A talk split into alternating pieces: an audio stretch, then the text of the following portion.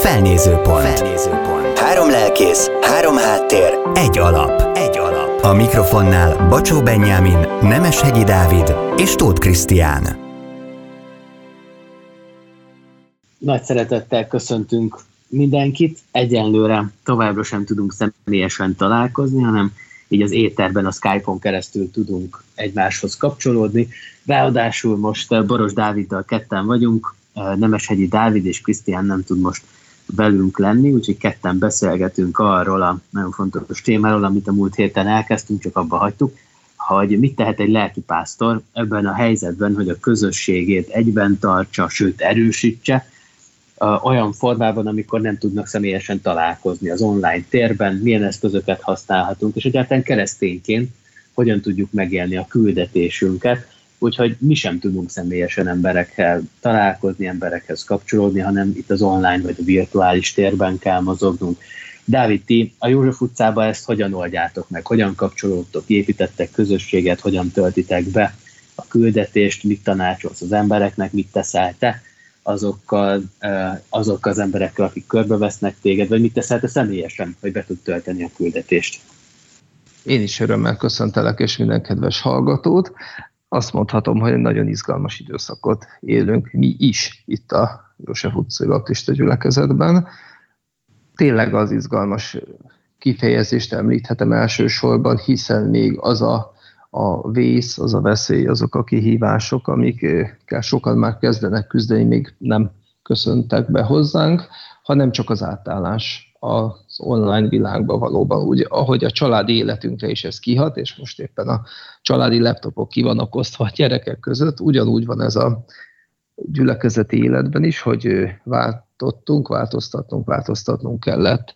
Azt mondhatom, hogy segítség volt eddig is az online közvetítéseknek a megléte, YouTube csatornán keresztül, de ez most változott, mondhatom, hogy gyökeresen, nyilván a nézőszámban is az élőadásokban, vasárnap 10 órától, meg a visszanézésekben is, illetve a szerda estét is, ami egy beszélgetős alkalom volt, eddig az imaházban áttettük élőadássá, és azt mondhatom, hogy sokkal többeket érünk el, mint ahogy ezt eddig tudtuk tenni egy szűkebb körű fizikai jelenléttel elég sokakat becsatolunk az Isten tiszteletekbe, üzenetek révén, és úgy látom, hogy ennek egy közös jó témafeldolgozás része is van, meg egy kapcsolatápolási része, hiszen nyilván az is megváltozott, nem csak az Isten tiszteleti időpontokban, hanem azon kívül is, hogy hogy tartunk kapcsolatot a gyülekezettel, meg a gyülekezet tagja és egymással. Ezt nagyon aktívnak minősíteném, és sorba hívom végig elsősorban az idős testvéreket, vagy akik talán elszigeteltebben léteznek, és mindig nagyon jó visszajelzéseket kapnak, hogy aranyosak, örülnek, lelkesek, reményteljesek, hitbe vannak, békességbe vannak, és egymást is keresik, tehát mindig azt hallom, hogy most tettem le ezzel a testvérrel telefont, azzal, tehát egyelőre ezt a, a derűsebb, örömteli működését és élénkülését látom a gyülekezeti kapcsolatoknak. Azt gondolom, hogy most azt az időszakot éljük pont, amikor el, talán még ezek az időszakok egyszerűbbek, hiszen a gyülekezetben tényleg azért még most mindenki keresi egymást. Valószínűleg az elején vagyunk egy nehezebb időszaknak, és innen aztán innen futunk neki majd annak, amikor talán egy kicsit nehezebb lesz, vagy nem kicsit, hanem jóval nehezebb lesz. Azért lelkipásztorként, ezt, hogy mondtad, hogy próbálod az emberekkel a kapcsolatot tartani, ezt mi is próbáljuk, megpróbáltuk az előjáróságot, vagy a vezetőséget is bevonni ebbe. Felosztottuk a gyülekezetnek a tagjait, vagy az érdeklődőinket is, és így megpróbáltuk őket hívni. Nagyjából két hetente mindenkire megpróbálunk rácsörögni, hogy ilyen módon erősítsük a közösséget, Szerintem ez egy nagyon jó lehetőség, meg módszer, hogy a kapcsolatok azért személyes mód, téren is elmélyüljenek. Nekem inkább az a kérdés, hogy mikor mondjuk egy élő közvetítést csinálunk, akkor ez azért közel van inkább egy ilyen frontális tanításhoz, így lelkipásztorként én mondom, aztán reagálnak rá, talán kommentbe, vagy nem reagálnak rá, de hogy inkább ők ilyen passzív befogadók, a, akik hallgatják ezt az vetődött fel bennem, hogy hogyan lehetne a közösséget úgy építeni, hogy az online térben találkozunk. Tehát, hogy nem tudom, hogy egyáltalán a kérdés jó-e, de hogy így, így ne csak egy irányú legyen a kommunikáció, hanem így a gyülekezettel együtt találkozzunk, és együtt beszélgessünk egy kicsit. Nyilván tesszük ezt a házi csoportokban, mert hogy a házi csoportokban mennek a, a Zoom, a Skype, a Messenger, a GoToMeeting, tehát hogy az összes platform használva van szerintem most nálunk, de hogy, de hogy úgy, úgy, úgy egészében találkozni a gyülekezettel, mint mikor vasárnap találkoztunk, és összefutottunk, és láttuk egymást, és, és örültünk egymásnak. Nem tudom, hogy te hogy gondolkodsz erről, hogy ez egy ilyen utopisztikus dolog most ebben a helyzetben, vagy inkább egy ilyen reális elvárás?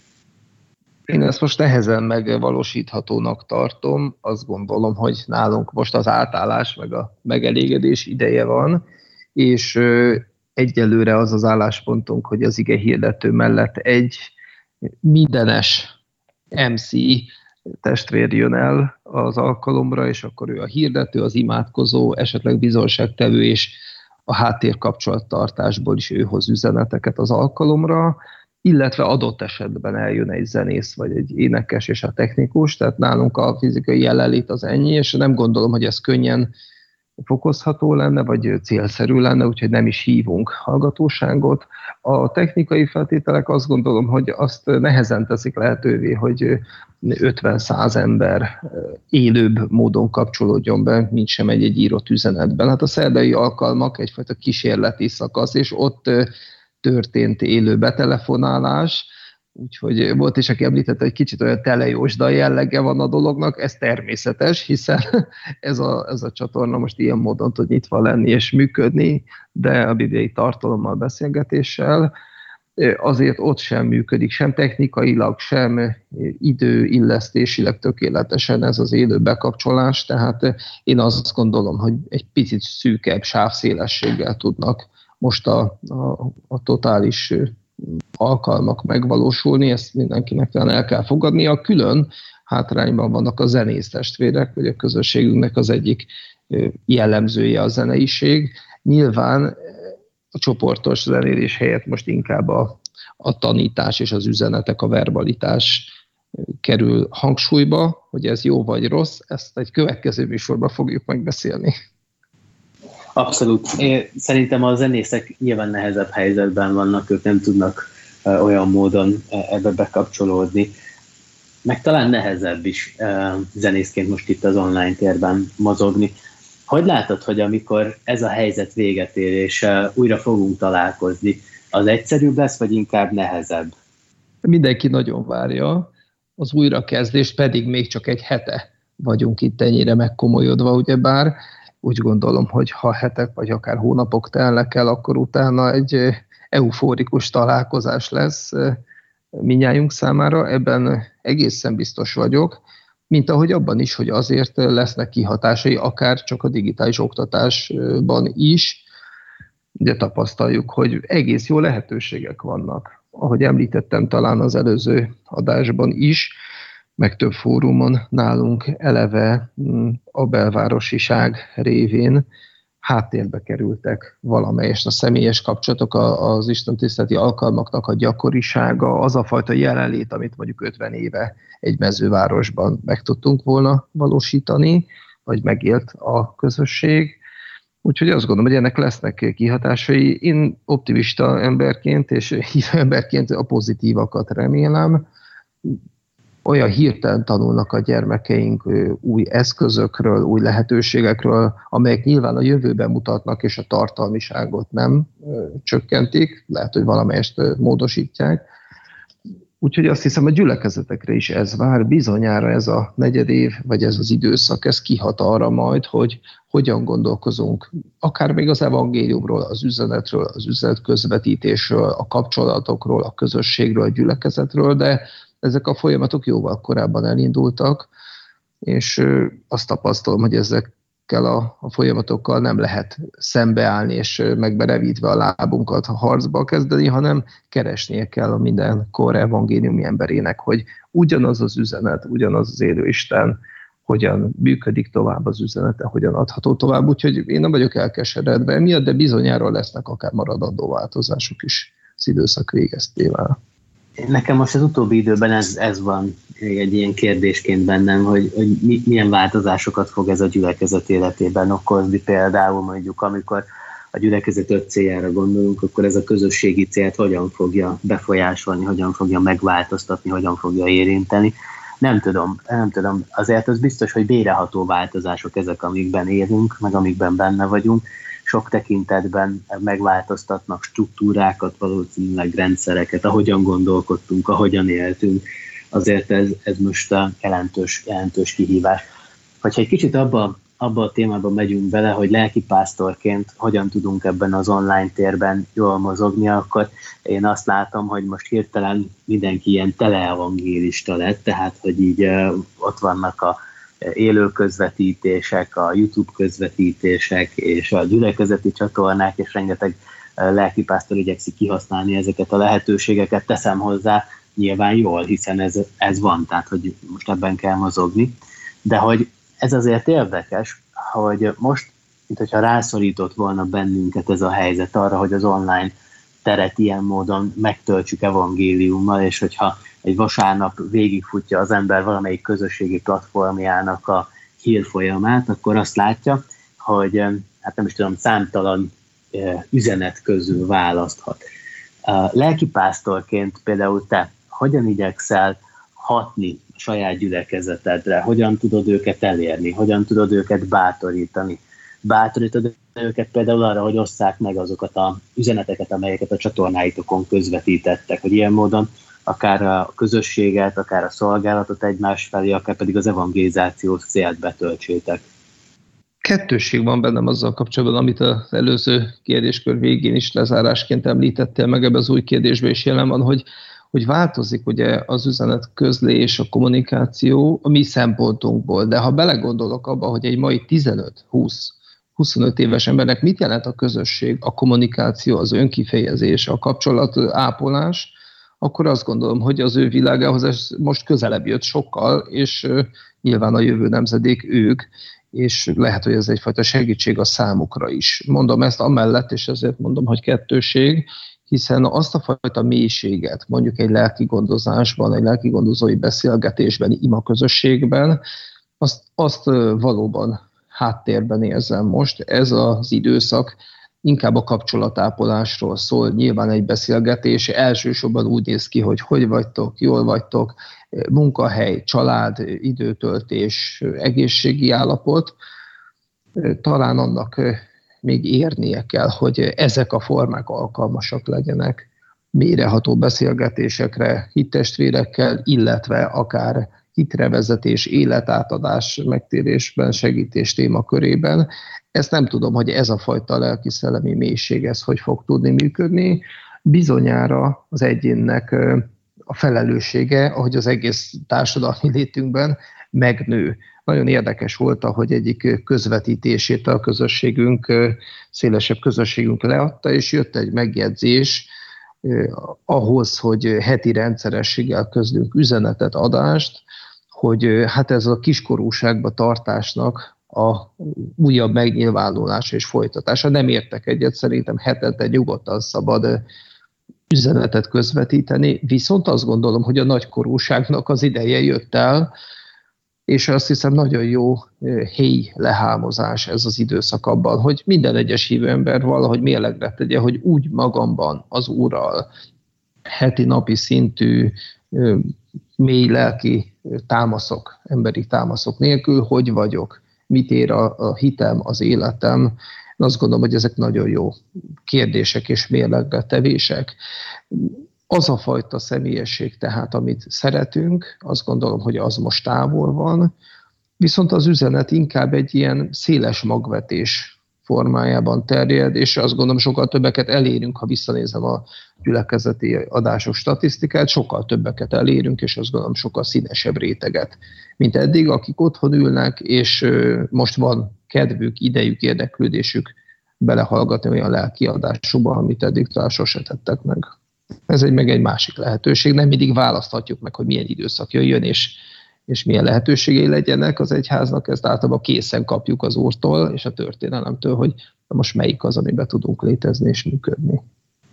Abszolút, én is azt gondolom, hogy ennek a helyzetnek vannak a gyülekezet szempontjából olyan lehetőségei, hogy az, azt, a, azt a reménységet, amely bennünk van, azt meg tudjuk szélesebb körben osztani, és nyilván mi lelkipásztorok lettünk ezeknek, a, ezeknek az üzeneteknek az arcai is, tehát hogy valahol, valahol most nekünk kell ezt a reménységet közvetíteni, és aztán a gyülekezeti tagokon múlik, hogy ebből, ebből mekkora széles közönséghez jut el sok minden. Nyilván a gyülekezeti eh, online statisztikák azért abból a szempontból mindenféleképpen javultak, hiszen most a, mindenkinek online kell néznie, vagy online kell tartani a kapcsolatot, tehát nem nagyon van más út, vagy más mód.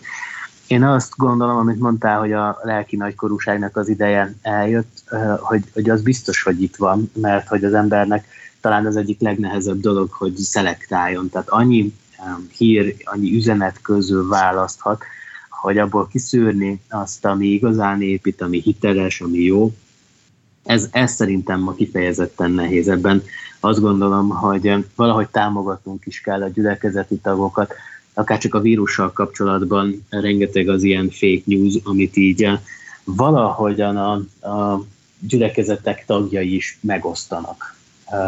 Aztán ugyanez az evangéliummal kapcsolatban meglepődöm néha azon, hogy gyülekezeti tagok nem csak, hogy kommentelnek egy, egy közvetítés alá, meg mit kommentelnek, hanem hogy milyen, milyen lelki tartalmakat osztanak meg ezekben a nehéz napokban. És azt gondolom, hogy talán lelkipásztorként egy nagyon fontos feladatunk, hogy milyen tartalommal töltjük meg azokat a közvetítéseket, azokat a megszólalásokat, amelyekben benne vagyunk. Én nem tudom, mert szerintem a formáinkat is érdemes átgondolni. Tehát azt láttam néhány gyülekezetnél, hogy megpróbálják megtartani azokat a formákat, amik voltak. Tehát van egy liturgia, amiben addig éltek, mondjuk egy imóórát a szerint tartottak, meg egy istentiszteletet a szerint tartottak meg, és mint hogyha ma, ma ehhez próbálnánk még mindig ragaszkodni, de lehet, hogy itt az online térben ezeket is újra kell gondolni. Nem tudom, hogy nálatok a József utcán van ilyen újra gondolása, például az online liturgiának? Egyetem van online liturgia?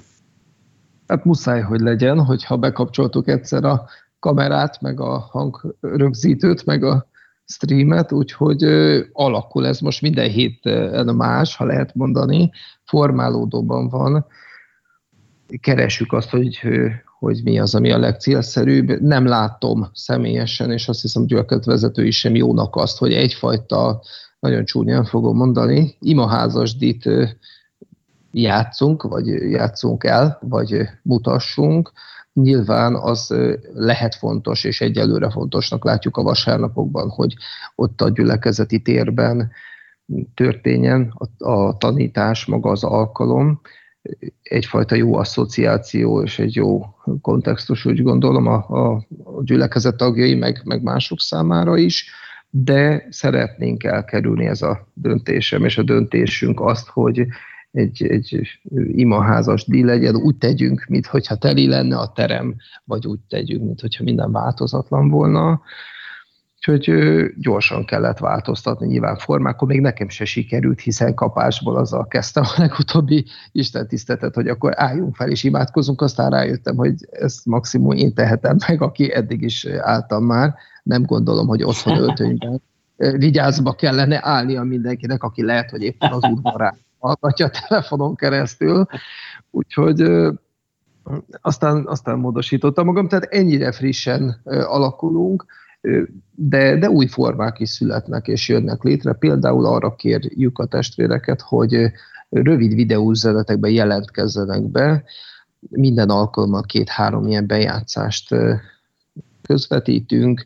Ezek inkább egyelőre kapcsolatápolásra alkalmasak, de azt gondolom, hogy tarthatunk a felé, hogy megkérünk egy-egy testvért, hogy egy kicsit komolyabban, ne csak két percben, hanem öt percben mondja el, hogy mi van a lelkében, hogy éli meg a hitét, hogyan formálja őt az Úr, ez egy kicsit mélyebb műfaj.